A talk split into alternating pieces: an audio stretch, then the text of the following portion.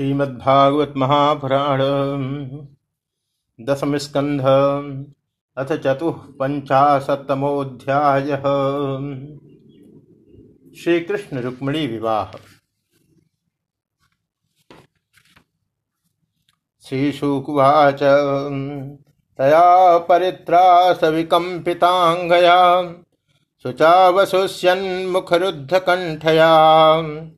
सविकम्पिताङ्गया शुचावशुष्यन्मुखरुद्धकण्ठया कातर्यविंसंसितहेममालयाम् गृहीतपाद करुणो श्री सुखदेव जी कहते हैं, रुक्मणी जी का एक एक अंग भय के मारे थरथर काँप रहा था। शोक की प्रबलता से मुँह सूख गया था। गला रूंध गया था। आतुरता व सोने का हार गले से गिर पड़ा था और इसी अवस्था में वे भगवान के चरण कमल पकड़े हुए थी। परम दयालु, भगवान उन्हें भयभीत देखकर करुणा से द्रवित हो गए। उन्होंने रुक्मी को मार डालने का विचार छोड़ दिया। चैलेन बद्ध्वा तम साधुकारिणम। सस्मश्रुकेशम प्रवपन व्यरूपयथ तावान ममर्दो पर सैन्यमद्भुतम यदु प्रवीरा नलनिम यथा गजा। फिर भी रुक्मी उनके अनिष्ट की चेष्टा से विमुख न हुआ। तब भगवान श्री कृष्ण ने उसको उसी के दुपट्टे से बाँध दिया और उसकी दाढ़ी, मूछ तथा केस कई जगह से मोड़कर उसे कुरूप बना दिया। तब तक यदुवंशी वीरों ने शत्रु की अद्भुत सेना को तहस नहस कर डाला। ठीक वैसे ही जैसे हाथी कमल वन को रौंद डालता है। कृष्णान्तिकमुपव्रज्य ददृशोस्तत्र रुक्मिणम् तथा भूतं हतप्रायं दृष्ट्वा सङ्कर्षणो विभु। विमुच्यबद्धं करुणो भगवान कृष्णमब्रवीत।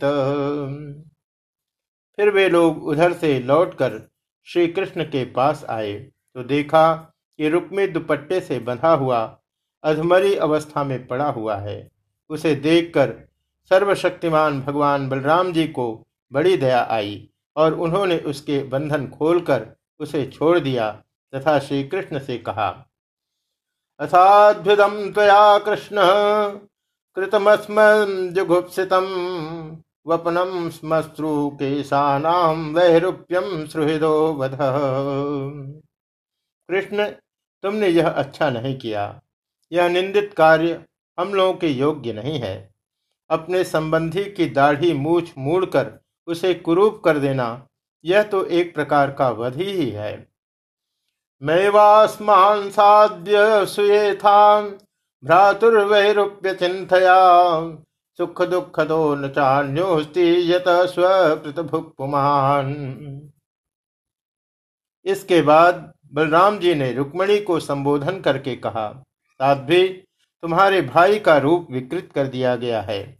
यह सोचकर हम लोगों से बुरा न मानना, क्योंकि जीव को सुख दुख देने वाला कोई दूसरा नहीं है, उसे तो अपने ही कर्म का फल भोगना पड़ता है।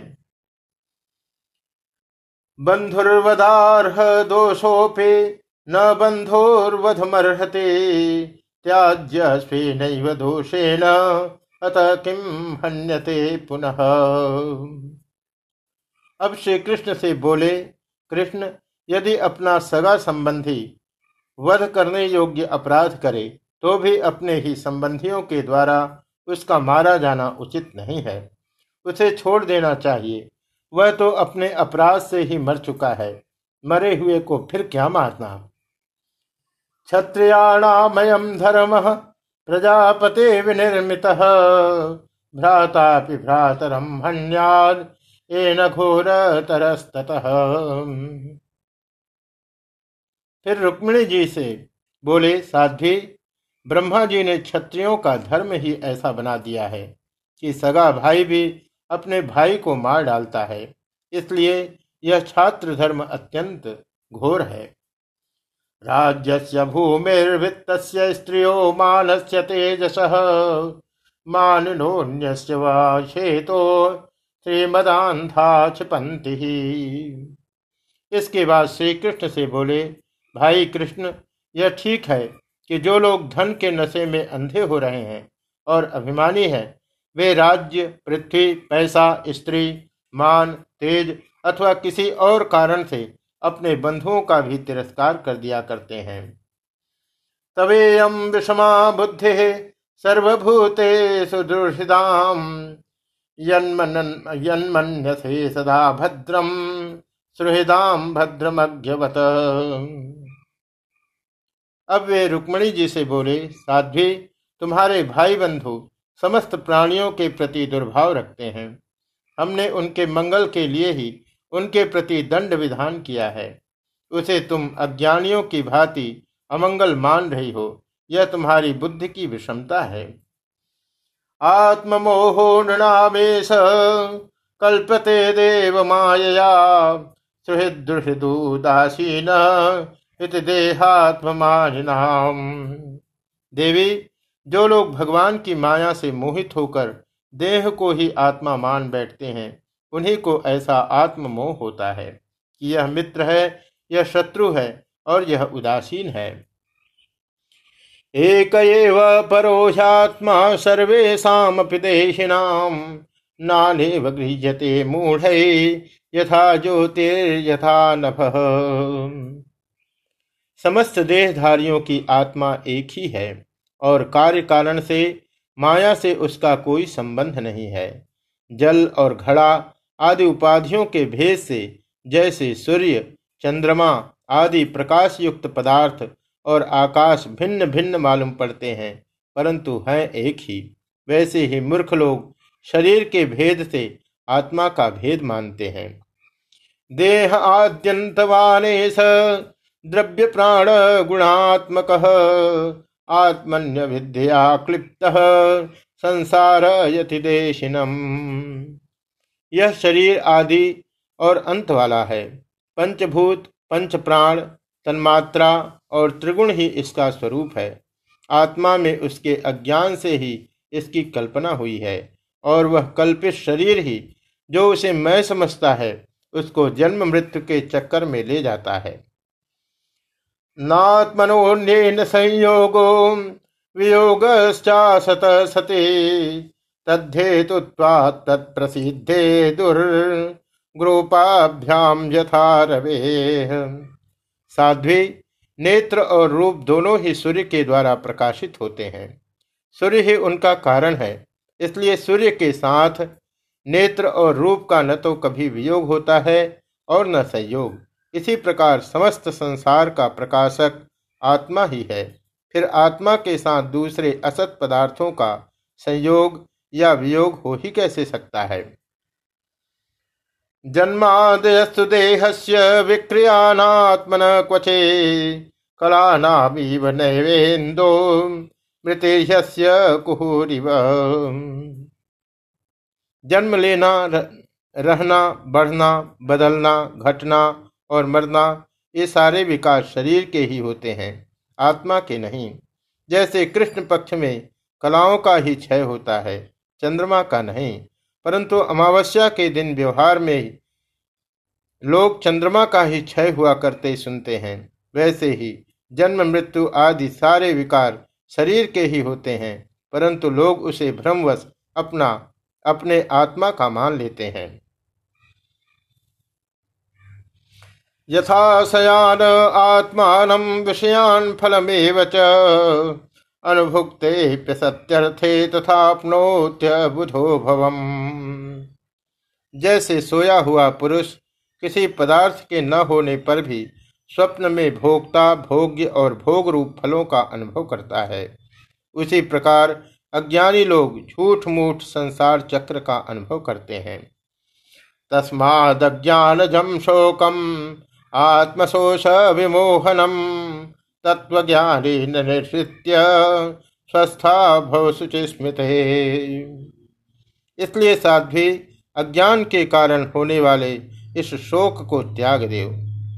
यह शोक अंतकरण को मुरझा देता है, मोहित कर देता है, इसलिए इसे छोड़कर तुम अपने स्वरूप में स्थित हो जाओ।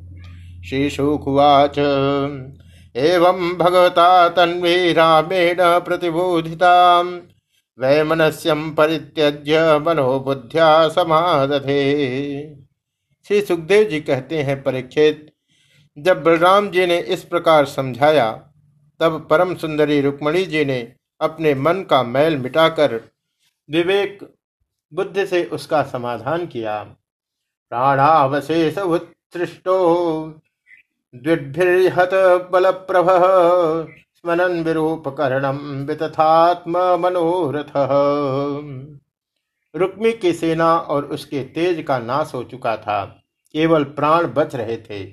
उसके चित्त की सारी आशा अभिलाषाएँ व्यर्थ हो चुकी थी और शत्रुओं ने अपमानित करके उसे छोड़ दिया था। उसे अपने विरूप किए जाने की कष्टदायक स्मृति भूल नहीं पाती थी। चक्रे भोजकटम नाम निवासाय महत्पुरम, अहत्वा दुर्मतिम कृष्णम, अप्रत्युह्य यवीयमिसिम।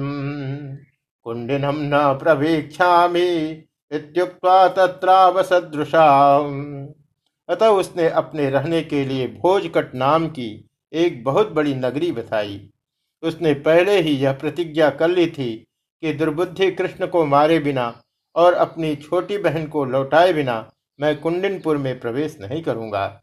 इसलिए क्रोध करके वह वहीं रहने लगा। तदा महोत्सवो नृणाम यदुर्पुर्याम गृह गृहे अभुतनन्य भावानाम कृष्ण यदुपतो नृप।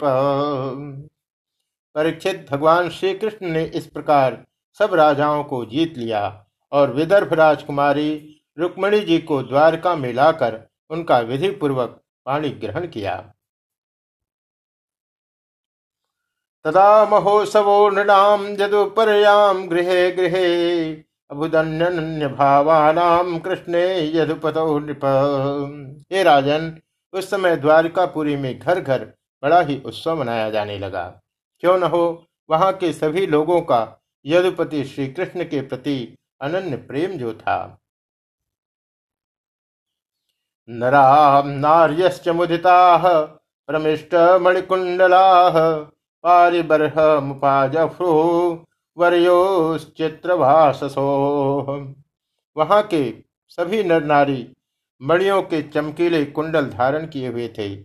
उन्होंने आनंद से भरकर चित्र विचित्र वस्त्र पहने, दूल्हा और दुल्हन को अनेकों भेंट की सामग्रियाँ उपहार में दी। सा विष्णे पुर्युत्तरभे केतुभे विचित्र माल्याम्बर रत्न रत्न तोरण बभो प्रतिद्वायुप, क्लिप्त मंगल, आपूर्ण कुंभा गुरुधूप दीपक। उस समय द्वारिका की अपूर्व शोभा हो रही थी। कहीं बड़ी बड़ी पताकाएँ बहुत ऊँचे तक फहरा रही थी। चित्र विचित्र मालाएँ वस्त्र और रत्नों के तोरण बंधे हुए थे। द्वार द्वार पर दूब खील आदि मंगल की वस्तुएँ सजाई हुई थी। जल भरे कलश अर्गजा और धूप की सुगंध तथा दीपावली से बड़ी ही विलक्षण शोभा हो रही थी। सिक्त मार्गा मदत्युद्धे राहुत प्रेष्ठ भूभुजाम। गजे द्वासु परंपरा मृष्ट रंभापोगोपशोभिता मित्र नरपति आमंत्रित किए गए थे। उनके मतवाले हाथियों के मद से द्वारिका की सड़क और गलियों का छिड़काव हो गया था। प्रत्येक दरवाजे पर केलों के खंभे और सुपारी के पेड़ रोपे हुए बहुत ही भले मालूम होते थे। कुरुसिंजय कैकेय विदर्भ यद कुंत मिथो मुमुदिरे तस्मिन संभ्रमान परिधावताम। उस उत्सव में कुतूहलवश इधर उधर दौड़ धूप करते हुए बंधु वर्गों में कुरु, संजय, कैकय, विदर्भ, यदु और कुंती आदि वंशों के लोग परस्पर आनंद मना रहे थे। रुक्मिण्याहरणम श्रुवा गीयमानम ततस्ततः राजानो राजकन्याश्च बभूर्विस्मिता जहाँ तहां रुक्मणी हरण की ही गाथा गाई जाने लगी। उसे सुनकर राजा और राजकन्याएँ अत्यंत विस्मित हो गई।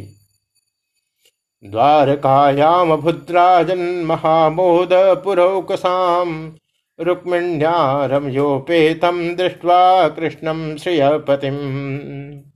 महाराज भगवती लक्ष्मी जी को रुक्मणी के रूप में साक्षात लक्ष्मीपति भगवान श्री कृष्ण के साथ देखकर द्वारकावासी नर नारियों को परम आनंद हुआ। इति श्रीमद्भागवते महापुराणे पारमहंस्यां सहितायां दशम स्कंदे उत्तरार्धे रुक्मण्युद्वाहे चतुपञ्चाशत्तमोऽध्यायः